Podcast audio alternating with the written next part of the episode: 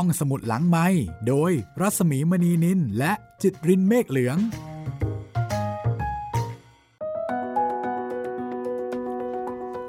สวัสดีทุกคนครับ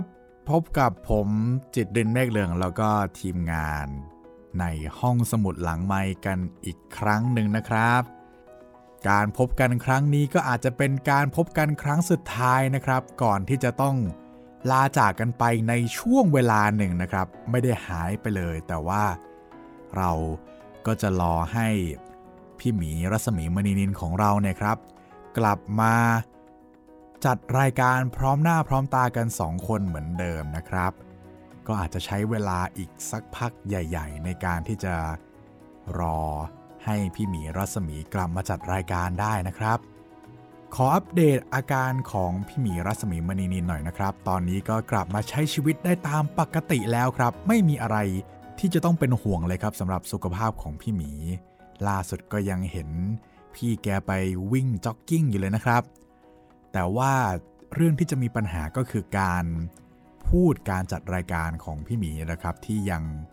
ไม่สามารถสื่อสารได้อย่างเป็นปกตินะครับ ช่วงนี้พี่หมีก็เลยต้องงดเว้นการสื่อสารหรือว่าการสนทนายาวๆนะครับ ถ้าอยากจะรู้ว่าอาการพี่หมีมีอะไรอัปเดตก็ติดตามกันได้ทางเพจรัศมีมณีนิน หรือว่า Facebook รัศมีมณีนินภาษาอังกฤษได้เลยนะครับ ส่วนวันนี้ก็เป็นตอนสุดท้ายของพูดต่างพบของครูข้างวังเหมือนเดิมนะครับ ในฐานะที่เป็นตอนสุดท้ายแล้วก็อาจจะจากลากันไปนาน วันนี้ก็เลยจะแถมให้ทุกคนเลยครับ 3 เรื่องทั้งหมดเลย แล้วก็จะมีเล่าหลังเรื่องที่ครูก้อง ครูข้างวังของเราเนี่ยครับ มาคล้ายๆพูดคุยกับผู้อ่าน ก็วันนี้จุใจแน่นอนครับ แต่ว่าเรามาเริ่มเรื่องแรกกันก่อนเลยดีกว่าครับ เรื่องที่ชื่อว่าข้ามเวลา ซึ่งเรื่องนี้นะครับจะมีความเกี่ยวข้องกับเล่มข้ามภพข้ามชาติมากเลยทีเดียว เรียกว่าเป็นอีกมุมมองหนึ่งของเหตุการณ์ในข้ามภพข้ามชาติแล้วกันนะครับ แต่ว่าถ้าใครฟังจากตอนที่แล้วมาก็น่าจะเดากันได้อยู่แล้วนะครับ ว่ามันจะเป็นเหตุการณ์ไหนช่วงเวลาใดไปเราไปติดตาม ข้ามเวลา ในเล่มที่ชื่อว่าพูดต่างพบกันเลยดีกว่าครับผม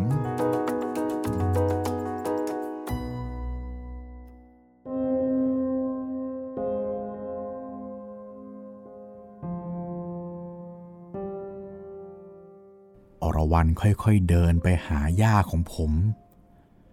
เธอหลับตานิ่ง แล้วค่อยๆเปิดตาขึ้น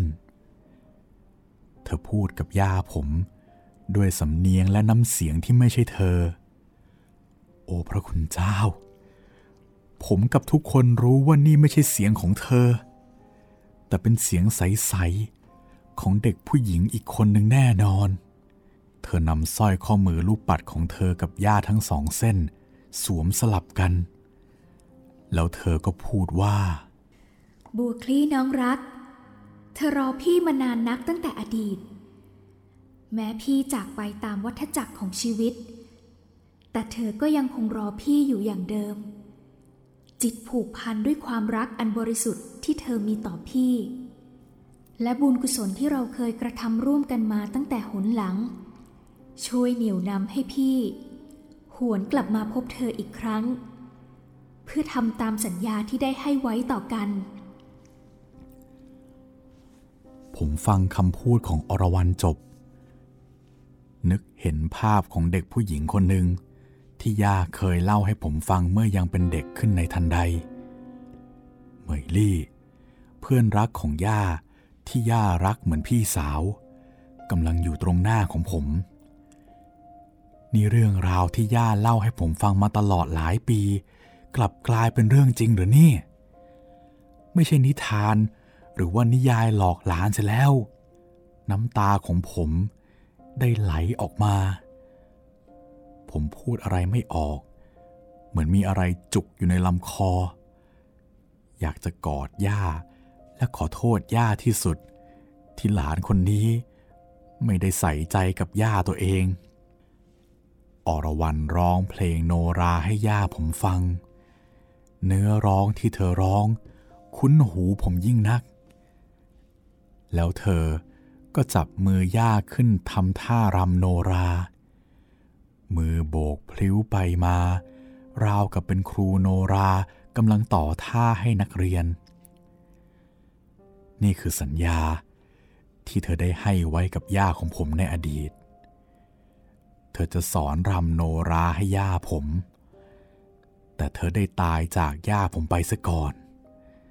แล้วเธอก็ย้อนกลับมาสอนในวันนี้ ที่ห่างกันราว 80 กว่าปี ย่าเริ่มมีปฏิกิริยา หันมองหน้าอรวรัน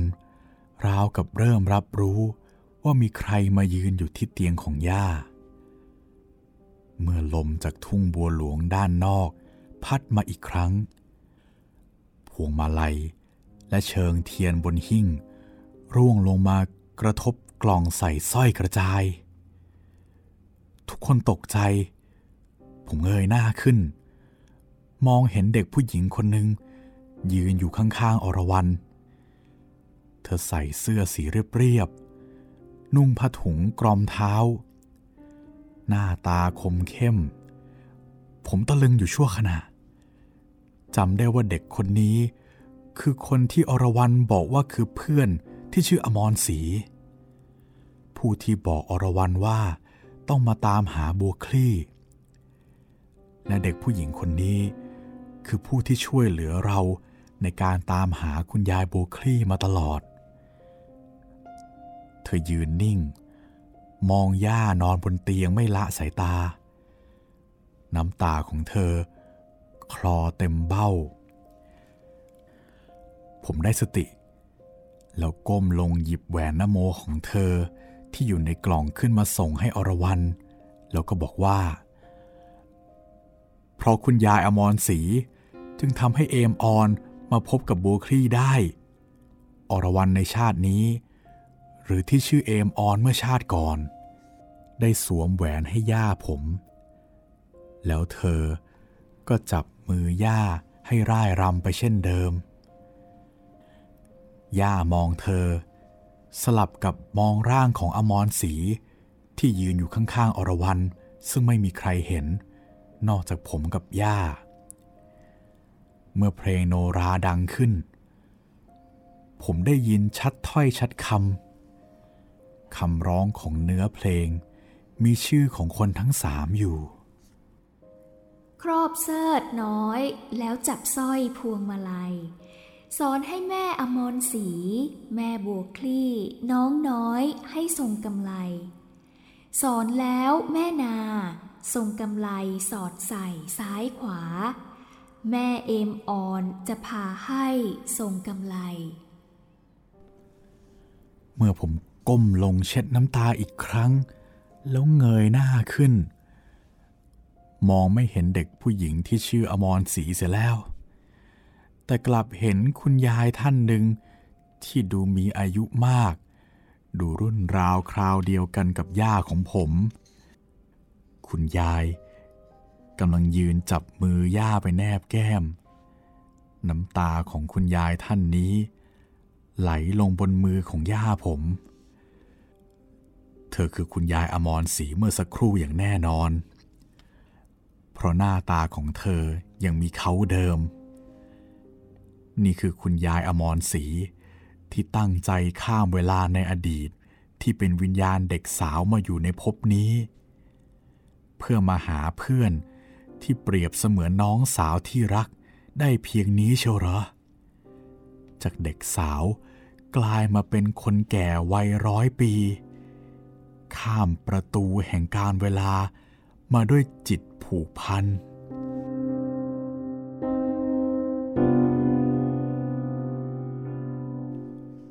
รู้สึกอัศจรรย์ในหัวใจยิ่งนัก หันมองเพื่อนและอาต้อยกับอาตุ ก็เห็นพากันจ้องนิ่งราวรูปปั้น คนทั้งสามในอดีตได้มาพบกันอีกครั้งที่ตรงหน้าเรา พี่ออน พี่ออนของหนู พี่ออนมาหาหนูแล้ว พี่ออนสุดที่รักของน้อง เสียงใส ๆ ของย่า ราวกับย่ากลับเป็นเด็กสาวอายุราว 14 ปีดังขึ้น สายตาของย่ามองไปข้างๆอรวรันจ้องมองคุณยายอมรศรีแล้วย่าก็พูดขึ้นว่า พี่อมรศรีที่รักของน้องก็มา โอ้ นี่ย่าของผมจดจำอะไรได้แล้วเหรอนี่ พี่ออน พี่อมรศรีหนูขอบคุณพี่ทั้งสองมากนะ ที่มาทำตามสัญญา หนูไม่คิดว่า เด็กจนๆอย่างหนู จะได้มีโอกาสอย่างนี้ หนูไม่ลืม วันที่เราไปปิดทองที่โบสถ์วัดกลาง ที่เราไปเล่นน้ำด้วยกัน หรือแม้ตอนหนูร้องไห้กับเจดีจีนเจ็ดชั้นก่อนออกมา สัญญาที่เรามีต่อกัน ยังยึดมั่นในหัวใจของน้องสาวคนนี้เสมอ หนูรัก พี่สาวของหนูอย่างชีวิต แต่วาสนาหนูน้อยนัก ได้อยู่ใกล้ๆพี่เพียงไม่นาน หนูดีใจที่ได้เกิดมาเป็นน้องของพี่ ทั้งอรวรันและคุณยายอมรศรีสะอื้นเมื่อได้ฟังย่าผมเอ่ย นุชเพื่อนผมร้องไห้เสียงดัง ครูจารุนันก็เช็ดน้ำตาไม่ขาดสาย เหลียวมองดูอาต้อยกับอาตุสองคนกอดคอกันร้องไห้เช่นกัน เป็นน้ำตาของความซาบซึ้งใจในเหตุการณ์ที่เกิดขึ้นตรงหน้า ผมค่อยๆเข้าไปสะกิดอาต้อยกับอาตุและเพื่อนๆ กระซิบบอกเขาว่า เราควรออกไปรอข้างนอก ปล่อยให้เพื่อนรักที่จากกันได้อยู่ด้วยกันจะดีกว่า แล้วเราทั้งห้าคน ก็ค่อยๆออกมาจากห้องอย่างเงียบๆ หันไปมองเพื่อนรักทั้งสามคน ที่กำลังกอดกันอย่างมีความสุขอีกครั้ง แล้วน้ำตาแห่งความปลื้มปิติ ก็รินไหลออกมาจากดวงตาของทุกคนอีกคราต่อ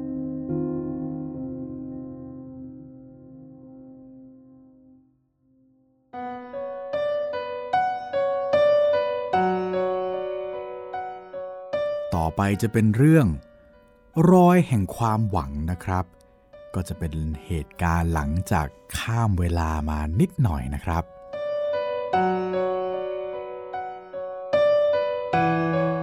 เสียงรถด่วนขบวนสายใต้ จุดหมายปลายทางกรุงเทพ ดังแว่วอยู่ไกลๆบริเวณภูเขาอกทะลุ ที่เลยบ้านย่าผมไป ครูจารุนันและอรวรัน เดินทางกลับกรุงเทพ เพื่อนำข่าวดีจากการค้นหาคนสำคัญในครั้งนี้ ไปบอกเล่าให้ครอบครัวได้ฟัง เพื่อนพ้องน้องพี่หมวดศิลปะที่ผมสอนอยู่ ก็คงสัมภาษณ์อรวรันกันอย่างสนอกสนใจ และคงตื่นเต้นไม่น้อย ที่ได้รู้ว่าคุณยายโบคลี่คือใคร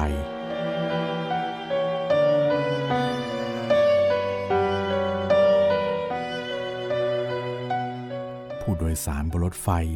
คงเต็มขบวนเหมือนทุกวัน ความวุ่นวายจอแจ ที่ชานชาลา คงดังเซ็งแซ่เช่นเดิม ต่อเมื่อรถไฟออกจากสถานีแล้ว ความเงียบก็เข้าแทนที่ คงได้ยินเพียงเสียงบูดที่ดังเป็นระยะระยะ หากใครสังเกตดีๆ จะพบว่ามีเด็กสาววัย 17 ปี กับหญิงกลางคนท่าทางใจดี นั่งยิ้มอย่างมีความสุขไปตลอดทาง แต่ก่อนวันเดินทางกลับ เราได้ชวนกันทำบุญซะยกใหญ่ เพื่อนนุชของผม พาครูจารุนันกับอรวรันรวมทั้งผม ไปทำบุญที่วัดคูหาสวรรค์ตำบลคูหาสวรรค์ จังหวัดพัทลุง เพราะย่า เคยขายข้าวอยู่ที่นั่นหลายปี และอาต้อยกับอาตุ ก็ได้ทำบุญใส่บาตรให้คุณยายอมรศรีผมได้นิมนต์พระมาที่บ้านย่า เพื่อให้ย่าได้ทำบุญและถวายสังฆทาน รวมทั้งกรวดน้ำให้คุณยายอมรศรีอีกครั้ง และตั้งจิตอธิษฐาน ขอให้ท่านได้ไปเกิดในภพชาติที่ดี นี่ถ้าไม่ใช่คุณยายอมรศรีเห็นทีเราคงไม่อาจพบเรื่องราวที่น่าพิศวงเช่นนี้ หลังจากวันที่ครูจารุนันกับอรวรันกลับกรุงเทพแล้ว ผมได้ใช้เวลานั่งคิดทบทวนเรื่องราวที่ย่าเคยเล่าให้ผมฟังในวัยเด็กอีกครั้ง แต่ละตอนที่ได้เลือนหายไปกับการเวลา ถูกขุดคุยออกจากความทรงจำขึ้นมาอีกครั้ง ต้องค่อยๆนึกค่อยๆคคิดทีละตอน จนประติดประต่อเรื่องราวเข้าด้วยกันได้อย่างน่าทึ่ง ผมไม่คิดเลย ว่าเรื่องที่ย่าเล่า จะเป็นเรื่องที่ร้อยต่อกันเป็นทอดๆต่อเนื่องกันได้ถึงเพียงนี้ และที่รู้สึกประทับใจที่สุด เห็นจะเป็นความรักและความผูกพันของย่าที่มีต่อเพื่อน และที่เพื่อนมีต่อย่า คนสมัยก่อนเขารัก และผูกพันกันแนบแน่นถึงเพียงนี้ แม้อยู่กันคนละภพชาติ ก็ไม่อาจขวางกั้นหัวใจที่มีต่อกัน และสัญญาที่เคยให้ไว้ต่อกันได้ ช่างน่าศรัทธายิ่งนัก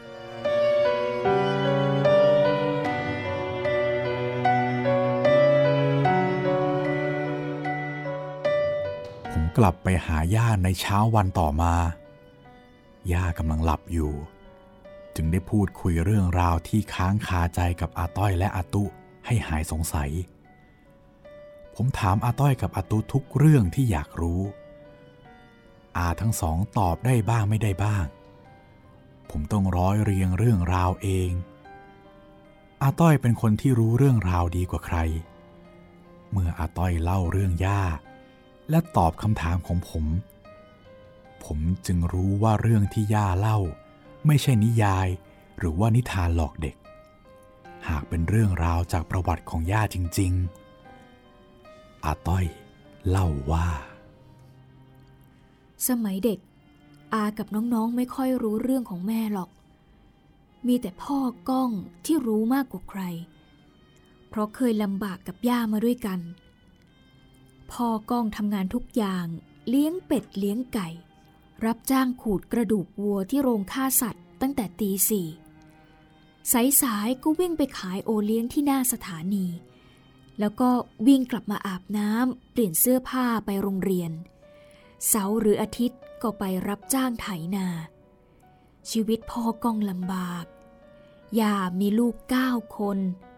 สามีตายตั้งแต่อาตุอยู่ในท้องย่า ผู้หญิงฐานะยากจนคนหนึ่ง ต้องดูแลลูกๆถึงเก้าชีวิต คิดดู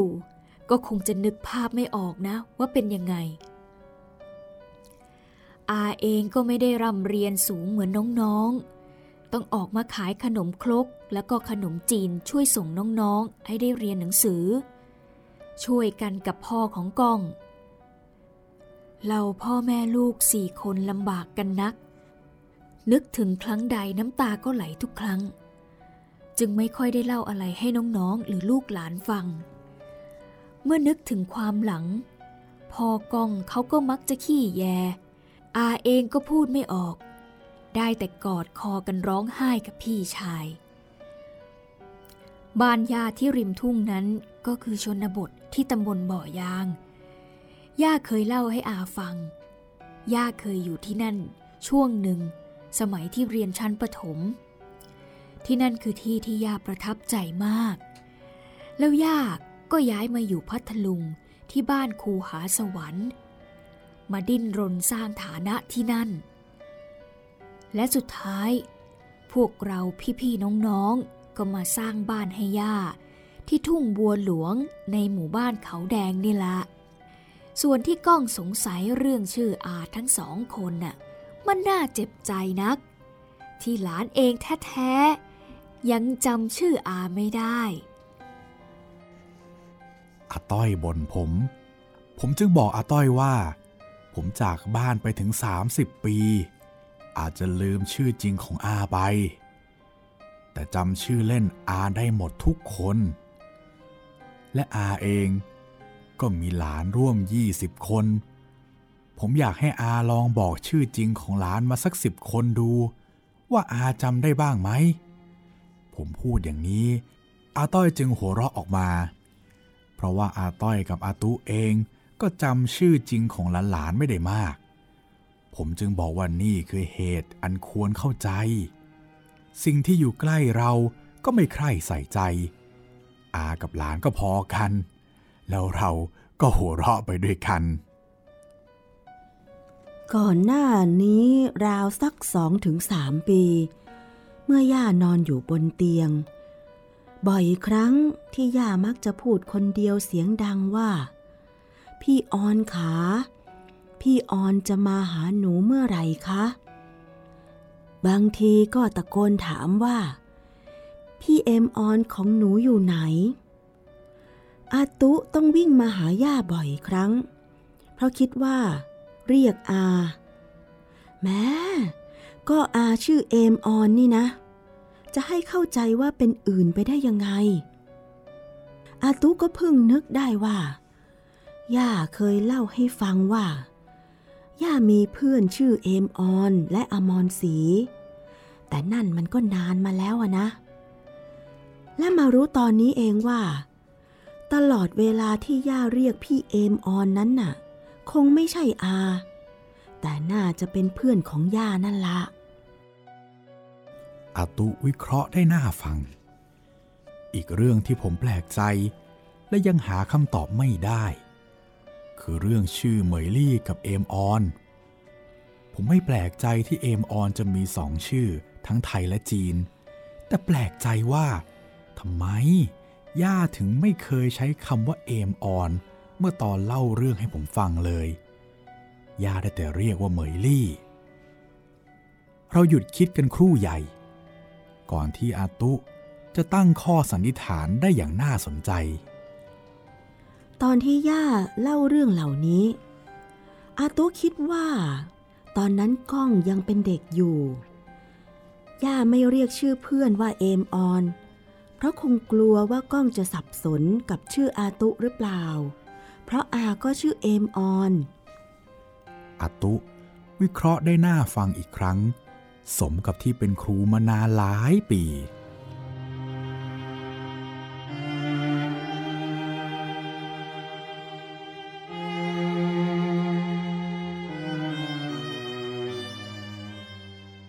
หลังจากที่อาตุ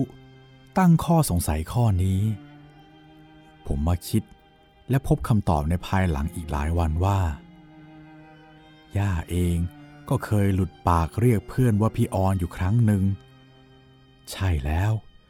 ตอนนั้นผมยังคิดว่าย่าเล่านิทานโกหกผมแน่ๆ เพราะย่าเรียกเพื่อนว่าเหมยลี่มาตลอด แต่ทำไมครั้งนั้นเรียกว่าพี่ออน นั่นคือตอนที่ย่าจมน้ำเมื่อครั้งน้ำป่าจากภูเขา ไหลลงมาท่วมท้องนา และขนำกลางนาจนพังทลายย่าจมน้ำจนเกือบเอาชีวิตไม่รอด แล้วเพื่อนของย่าคนนี้ เขาให้ย่าเหยียบบนตัวเขาแทนสะพานขึ้นไป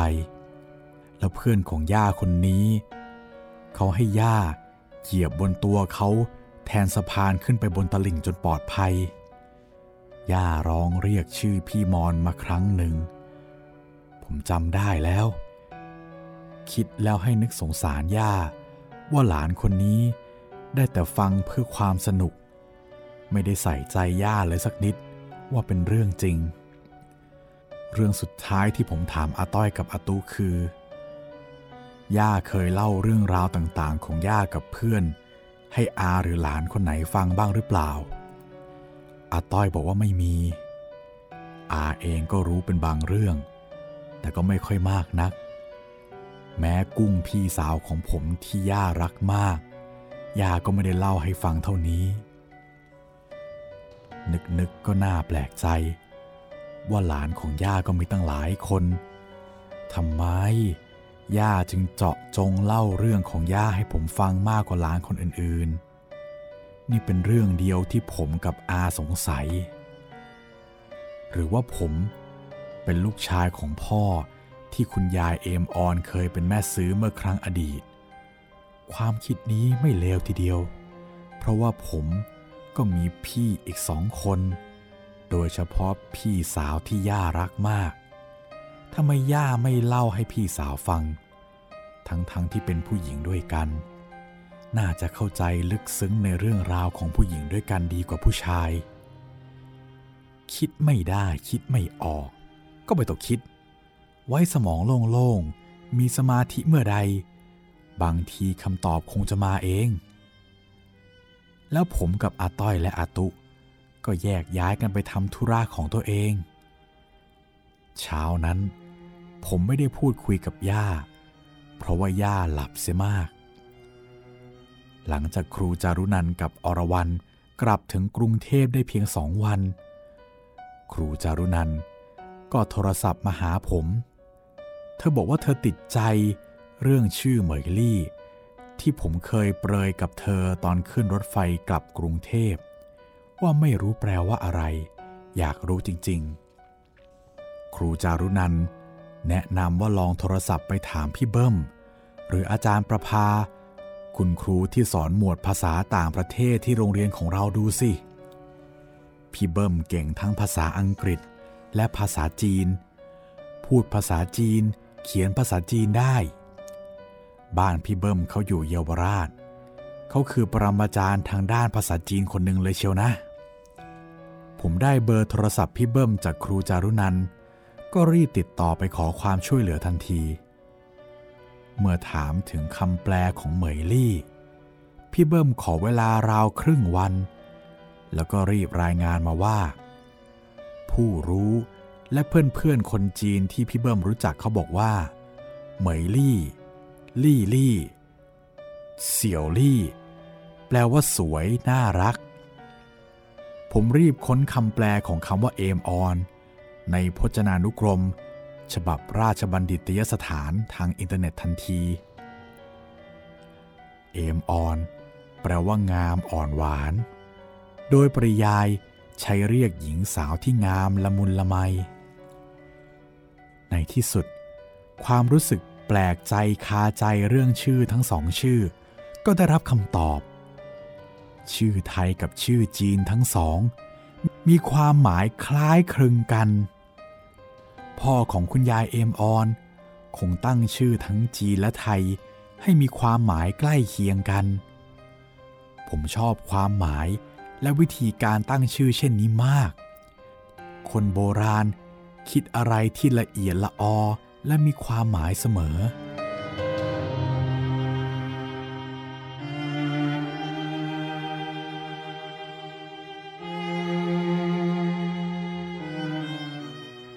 เย็นย่ำก่อนกลับกรุงเทพหนึ่งวัน ผมแวะไปหาย่า แต่อย่าหวังว่าจะได้คุยกับย่า ช่วงเย็นเช่นนี้ย่าคงหลับ ถ้าตื่น ก็คงเพ้อถึงละครเรื่องบ้านทรายทอง หรือว่าหนังอินเดียเรื่องสามพี่น้องเหมือนเคย ผมอยากไปกราบและกอดย่าสักครั้ง อยากขอโทษย่าที่ผมไม่เคยใส่ใจเรื่องที่ย่าเล่า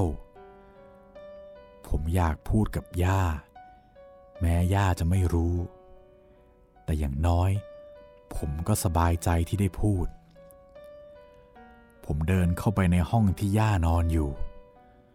มองออกนอกหน้าต่าง เห็นแสงพระอาทิตย์ยามเย็นที่ส่องอยู่ด้านนอก มีสีส้มอมแดง เหมือนน้ำแตงโมปั่นผสมน้ำส้มในแก้วเดียวกัน สีสวยยิ่งนัก กอบัวสีเขียวๆตอนกลางวัน กลับดูหมองหม่นในยามนี้ดอกบัวที่บานสะพรั่งสีชมพูหวาน สลับสีขาวที่พราวทั่วทั้งบึงก่อนโน้มกิ่งลงนิ่งสงบ บ้านของย่า สวยด้วยแสงหม่นยามเย็น ที่มีสีสันไม่เคยเหมือนกันแม้วันเดียว แสงมนมนลอดเข้ามาในห้องนอนของย่า ดูเหงาจับใจ แสงเอ่ย ยามเช้าเจ้าดูสดชื่นงดงาม พอเที่ยงก็ดูสดใสมีพลัง แต่เมื่อตะวันใกล้พบ กลับดูหม่นเศร้าอย่างนี้เสมอ ผมยืนชิดติดขอบเตียงที่ย่านอน สองแขนวางบนเหล็กกั้นขอบเตียง ผมมองย่าเงียบๆ ย่าไม่ได้หลับ ย่าหันหน้ามองผมนิ่ง ผมมองย่า แล้วก็ยิ้มให้ย่า ย่าก็จ้องผมนิ่ง ย่าคงไม่รู้อะไรหรอก ในใจผมคิดอย่างนั้น ย่าจ๋าจำได้ไหมว่านี่ใคร ผมถามย่าเสียงดัง เพราะย่าไม่ค่อยได้ยิน ไม่คิดว่าย่าจะจำได้ เพราะไม่ใช่ช่วงเวลาที่ย่าจะจำ ต้องเช้าโน่นแนะ ความทรงจำจึงจะคืนมา ย่ายังจ้องผมนิ่งเช่นเดิม ผมจึงกระเซ้าถามย่าอีกครั้ง ย่า ย่าจำได้ไหมขอรับ ว่านี่ใคร จำได้ไหมครับ ย่าสุธิรัก ย่าทำตาวาว เบิกตาขึ้นเล็กน้อย แล้วย่าก็ยิ้มหวาน ไอหมาก้องก้อง มาเมื่อไหร่ลูก โห คุณพระคุณเจ้า ผมสะอึก วันนี้เกิดอะไรขึ้นเนี่ย ย่าถึงจำหลานชายคนนี้ได้ในเพลาเย็นเช่นนี้หนอ ก้องมาเมื่อไหรอย่าคิดถึงก้องมากนะย่าหลากเสียงยาว ไม่ต่างกับตอนที่ผมยังเป็นเด็ก แล้วย่าก็ยื่นมือมาจับแก้มผม ลูบแก้มผม ผมจับมือของย่าไว้แล้วยิ้ม ก็เพิ่งมาเนี่ยแหละย่า ย่าจ๋า ย่าสบายดีไหม คิดถึงย่าที่สุดเลย ผมพูดคำสะดุดคำ เสียงสั่นเครือด้วยความดีใจ ดีย่าอยู่ดี สบายดี แล้วทวนไปไหนล่ะ อย่าคิดถึงทวน เมื่อไหร่ทวนจะมาหาย่าสักทีย่าพูดเช่นนี้ น้ำตาผมก็รื้นคอเบ้า ย่าถามถึงพ่อผมทุกครั้งที่เห็นหน้าผม ผมจะบอกย่าไปได้อย่างไร ว่าพ่อเสียชีวิตไปแล้ว เราทุกคนสัญญากันไว้ว่า จะไม่บอกเรื่องนี้แก่ย่า พ่อไปอยู่กรุงเทพกับก้องครับย่า ลงมาเยี่ยมย่าไม่ได้ ที่กรุงเทพมีโจรมาก พ่อต้องดูแลบ้าน ไว้ให้โจรน้อยลงเมื่อไหร่ พ่อคงจะลงมาหาย่านะครับ ผมต้องโกหกย่าไป เป็นโกหกสีขาว ที่ทำให้ย่าไม่รู้สึกเสียใจ บอกทวนนะ อย่ากลับมาตอนย่าตาย อย่าเป็นห่วงทวน สงสารทวน ทวนเหนื่อยและลำบากมาตั้งแต่เล็กน้ำตาผมไหลหยด ดูสิ ความรัก และความห่วงใยที่แม่คนหนึ่งมีต่อลูก ช่างมั่นคงและไม่เคยลืมเลือน ย่าอาจลืมเรื่องต่างๆไปมากมาย แต่ไม่เคยลืมลูกชายของตัวเอง ย่ายิ้มให้ผมอีกครั้ง ย่าคงตั้งความหวังที่จะได้พบพ่อผม แต่ชีวิตคนเราไม่อาจได้ทุกสิ่งสมความตั้งใจ ผมคิดว่าให้ย่ารอคอยด้วยความหวัง ดีเสียกว่าอยู่กับความจริงที่แสนเศร้า ผมและญาติญาติจึงเลือกที่จะไม่บอกความจริงกับย่า แม้วันสุดท้ายของย่าจะมาถึง เรามองหน้ากัน ยิ้มให้กัน และคุยกันครู่ใหญ่ ภาพอดีตที่หลานชายตัวเล็กๆ กำลังรอฟังนิทานจากย่า หวนกลับมาอยู่ในสมองของผมอีกครั้ง ผมห่มผ้าให้ย่า บอกย่าว่าให้นอนพัก พูดเยอะเดี๋ยวย่าเหนื่อย แล้วผม แล้วผมก็หันกลับ เพื่อจะไปนั่งพักที่เก้าอี้ตรงมุมห้องก้อง มาหายาหน่อยสิ ย่าเรียกผมอีกครั้ง ผมลุกไปที่เตียงย่า ย่ายื่นมือมาลูบแก้มผมอีกครั้ง ย่าอยากจะขอบใจก้องมาก ที่ก้องพาพี่ออนมาพบย่า ผมอึ้งไปชั่วขณะ แต่ตั้งสติและตั้งใจฟังย่า ย่าไปรู้มาจากไหนว่าผมพาอรวรันหรือว่าเอมออนมา อาตุหรืออาต้อยบอกย่า หรือว่าเอมออนในคราบของอรวรันเป็นคนบอกในวันนั้น อย่ารู้ว่า วันหนึ่งก้องจะต้องพาพี่ออนมาหายาจนได้ อย่าไม่คิดว่าย่าจะได้พบพี่มอนของย่าด้วย จริงสิ ย่าเรียกคุณยายอมรศรีว่าพี่มอนมาตลอด ผมจำได้ ผมจำที่ย่าเรียกพี่คนนี้ได้ดี ย่าดีใจ และย่าขอขอบใจกองมาก ขอให้กองมีอายุมั่นขวัญยืน มีสุขภาพที่ดี และมีความเจริญก้าวหน้า ในหน้าที่การงานนะลูก ย่าเอ่ยขอบใจผม ไม่เป็นไรครับ ย่า ย่ารอเพื่อนมานานมากนะครับก้องดีใจที่ย่าได้พบเพื่อน ย่าเก่งที่สุดเลยครับ เสียงผมสั่นอยู่ในลำคอ สองมือของย่า ยังจับอยู่ที่แก้มของผม ย่าลูบแก้มหลานคนนี้ไม่ยอมลดมือลง ผมประคองมือของย่าถ่ายเทความรักที่หลานมีต่อย่าทางกายสัมผัส อบอุ่นใจเกินพรรณนา บรรยากาศเงียบจนแทบได้ยินเสียงเข็มนาฬิกาที่ข้อมือของผมเดิน ราวกับเป็นสัญญาณบอกให้รู้ว่า การเวลาที่ผ่านมาเนิ่นนาน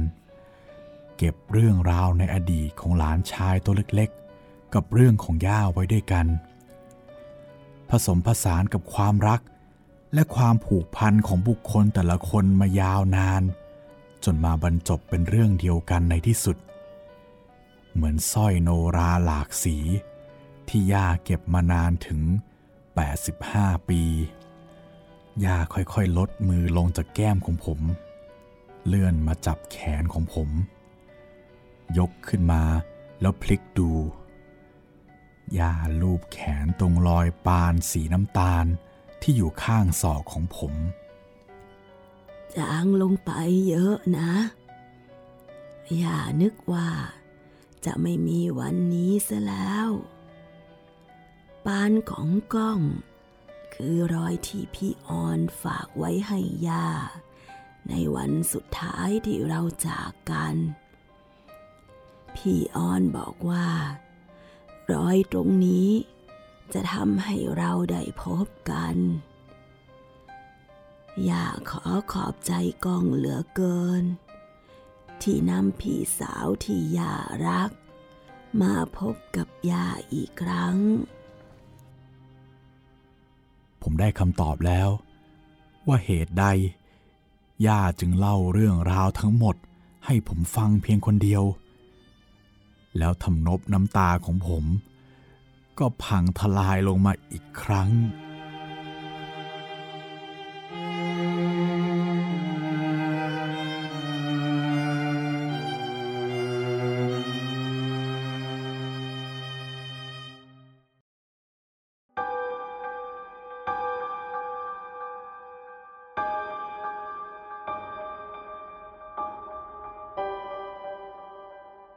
แล้วก็ตอนสุดท้ายนะครับ จะเป็นตอนที่ชื่อว่า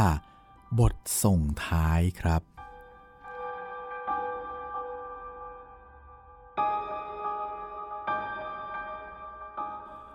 ผมหอมแก้มย่า กอดย่า กราบย่าห่มผ้าให้ย่า เมื่อย่าหลับ ผมค่อยๆเดินออกจากห้อง ยืนมองรูปพ่อที่ติดอยู่ข้างฝาบ้านย่า คิดถึงพ่อเหลือเกิน อาต้อยกับอาตุกำลังดูละครโทรทัศน์เรื่องเจ้าบ้านเจ้าเรือน ด้วยความสนุก ผีกำลังปรากฏตัวให้คนในบ้านเห็น อาต้อยอาตุนั่งดูอย่างตั้งใจ ไม่รู้ว่าหายใจอยู่ด้วย ไม่รู้ว่าหายใจดีอยู่หรือไม่ ผมลาอาทั้งสอง แล้วเดินก้าวลงบันไดจากบ้านย่า สวมรองเท้า แล้วก้าวเดินผ่านทุ่งบัวหลวง ที่กำลังหลับไหล ภายใต้แสงสีแดงเข้มปนส้ม สาดกระจายไปทั่วทั้งฟ้า สาดกระจายไปทั่วทั้งฟ้า ตะวันใกล้พบ ที่ชาวบ้านเรียกว่าผีตากผ้าอ้อม อยู่ไม่ไกลจากที่เรายืนมอง ผมหันไปเห็นคุณยายคนหนึ่ง ยืนถือดอกบัวดอกเดียวอยู่ในมือที่ริมทุ่งบัวหลวง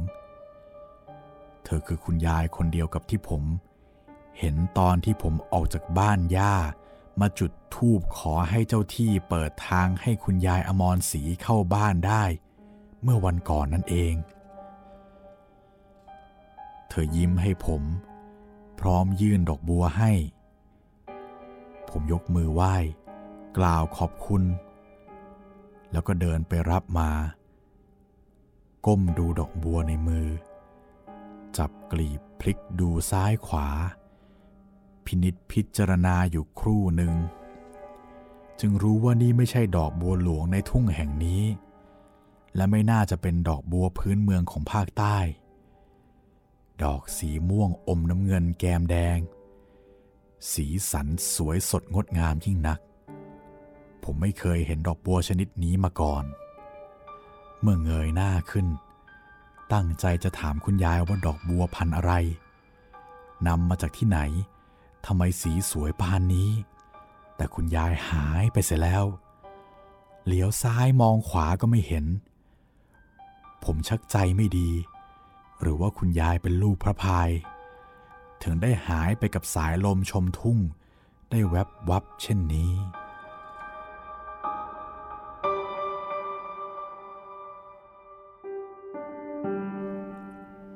ผมรีบเดินออกจากทุ่งบัวหลวง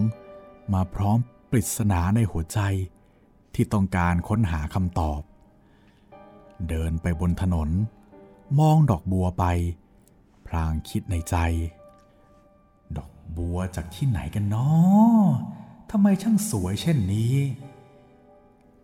นึกแล้วก็จับกลีบดอกบัวดู ยกขึ้นมาดม กลิ่นหอมอ่อนๆ แล้วลมชายทุ่งก็พัดมาวูบหนึ่ง ดอกบัวมาจากวัง คนแต่หนหลังเขารออยู่ เสียงเบาๆของคุณยายท่านนั้นแว่วมา ผมเงยหน้าขึ้น แล้วก็คิดว่าต้องตามหาอะไรกันอีกหรอเนี่ย ผมนึกไปก็สั่นหน้าไปมาทีๆเฮ้ย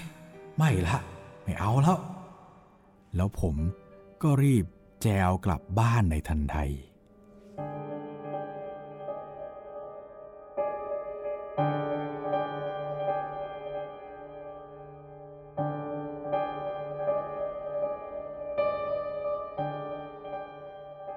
จบลงไปสำหรับ 3 เรื่องของผู้ต่างพบของครูข้างวังกันแล้วนะครับ หลังจากนี้ผมจะอ่านเล่าหลังเรื่องที่ครูข้างวังหรือว่า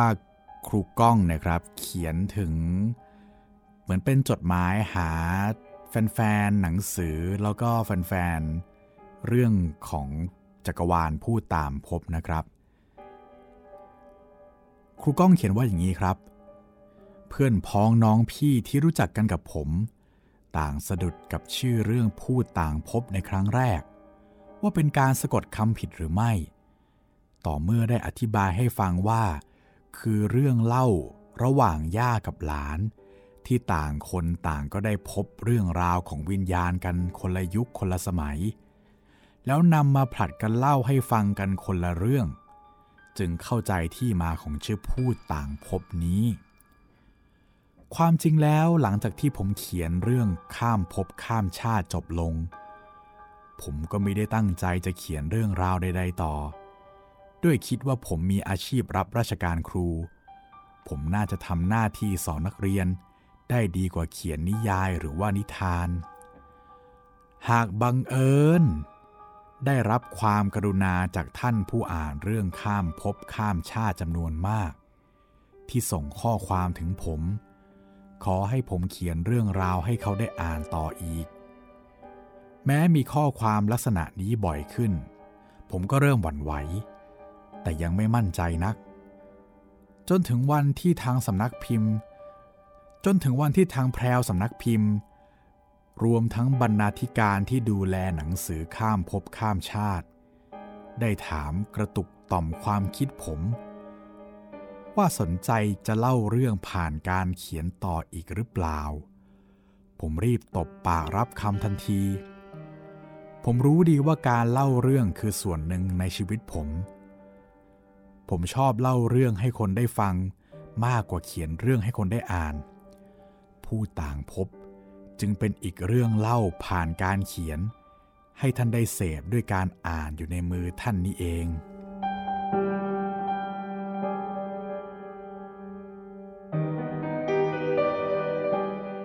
แล้วตอนแรกของผู้ต่างพบ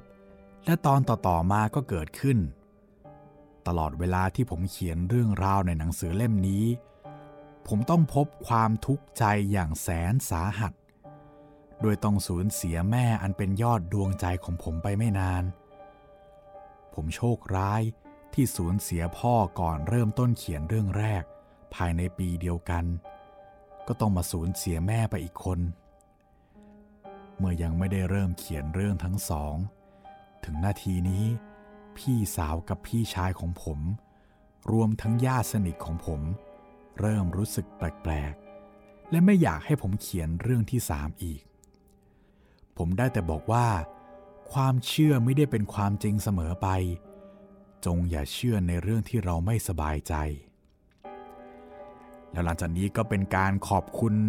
บุคคลต่างๆ ของครูก้องนะครับ ขอบคุณสำนักพิมพ์ ขอบคุณบรรณาธิการ ขอบคุณครีเอทีฟแล้วก็แล้วก็ขอบคุณทีมงานทุกคนที่มีส่วนร่วมกับหนังสือเล่มนี้นะครับ สุดท้ายครูก้องหรือว่าครูข้างวังเนี่ยก็เขียนไว้ว่า ขอให้ท่านอ่านเรื่องราวของย่าและหลานในหนังสือเล่มนี้ด้วยความสนุกสนานมากกว่าความเชื่อ เพราะผมได้เรียนให้ท่านทราบแล้วว่า ความเชื่อไม่ได้เป็นความจริงเสมอไป เมื่อจินตนาการเดินทางมาพบกับความเชื่อ จึงเกิดหนังสือเล่มนี้ขึ้น โปรดอย่าถามผมเลย ว่าเรื่องราวต่างๆ ในหนังสือเล่มนี้เป็นความจริงหรือไม่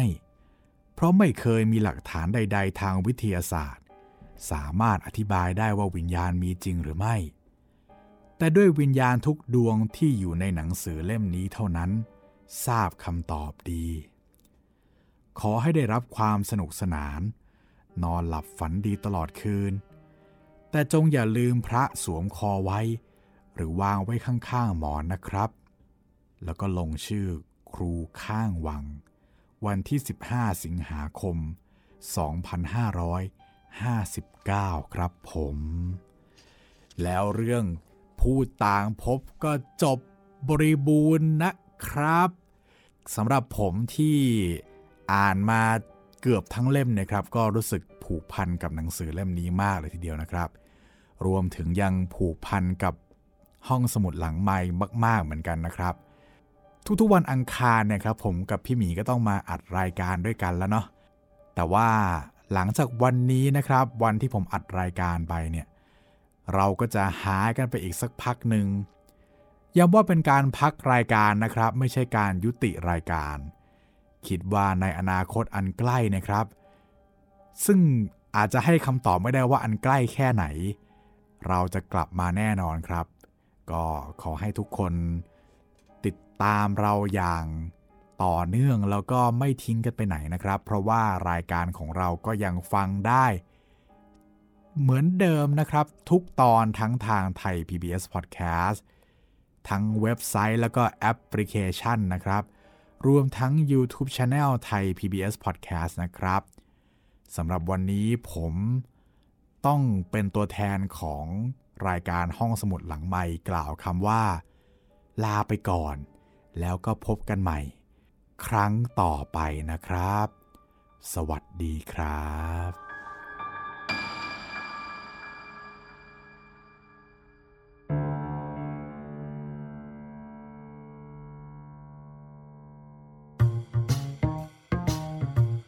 ห้องสมุดหลังไม้โดยรัสมีมณีนินและจิตรินเมฆเหลือง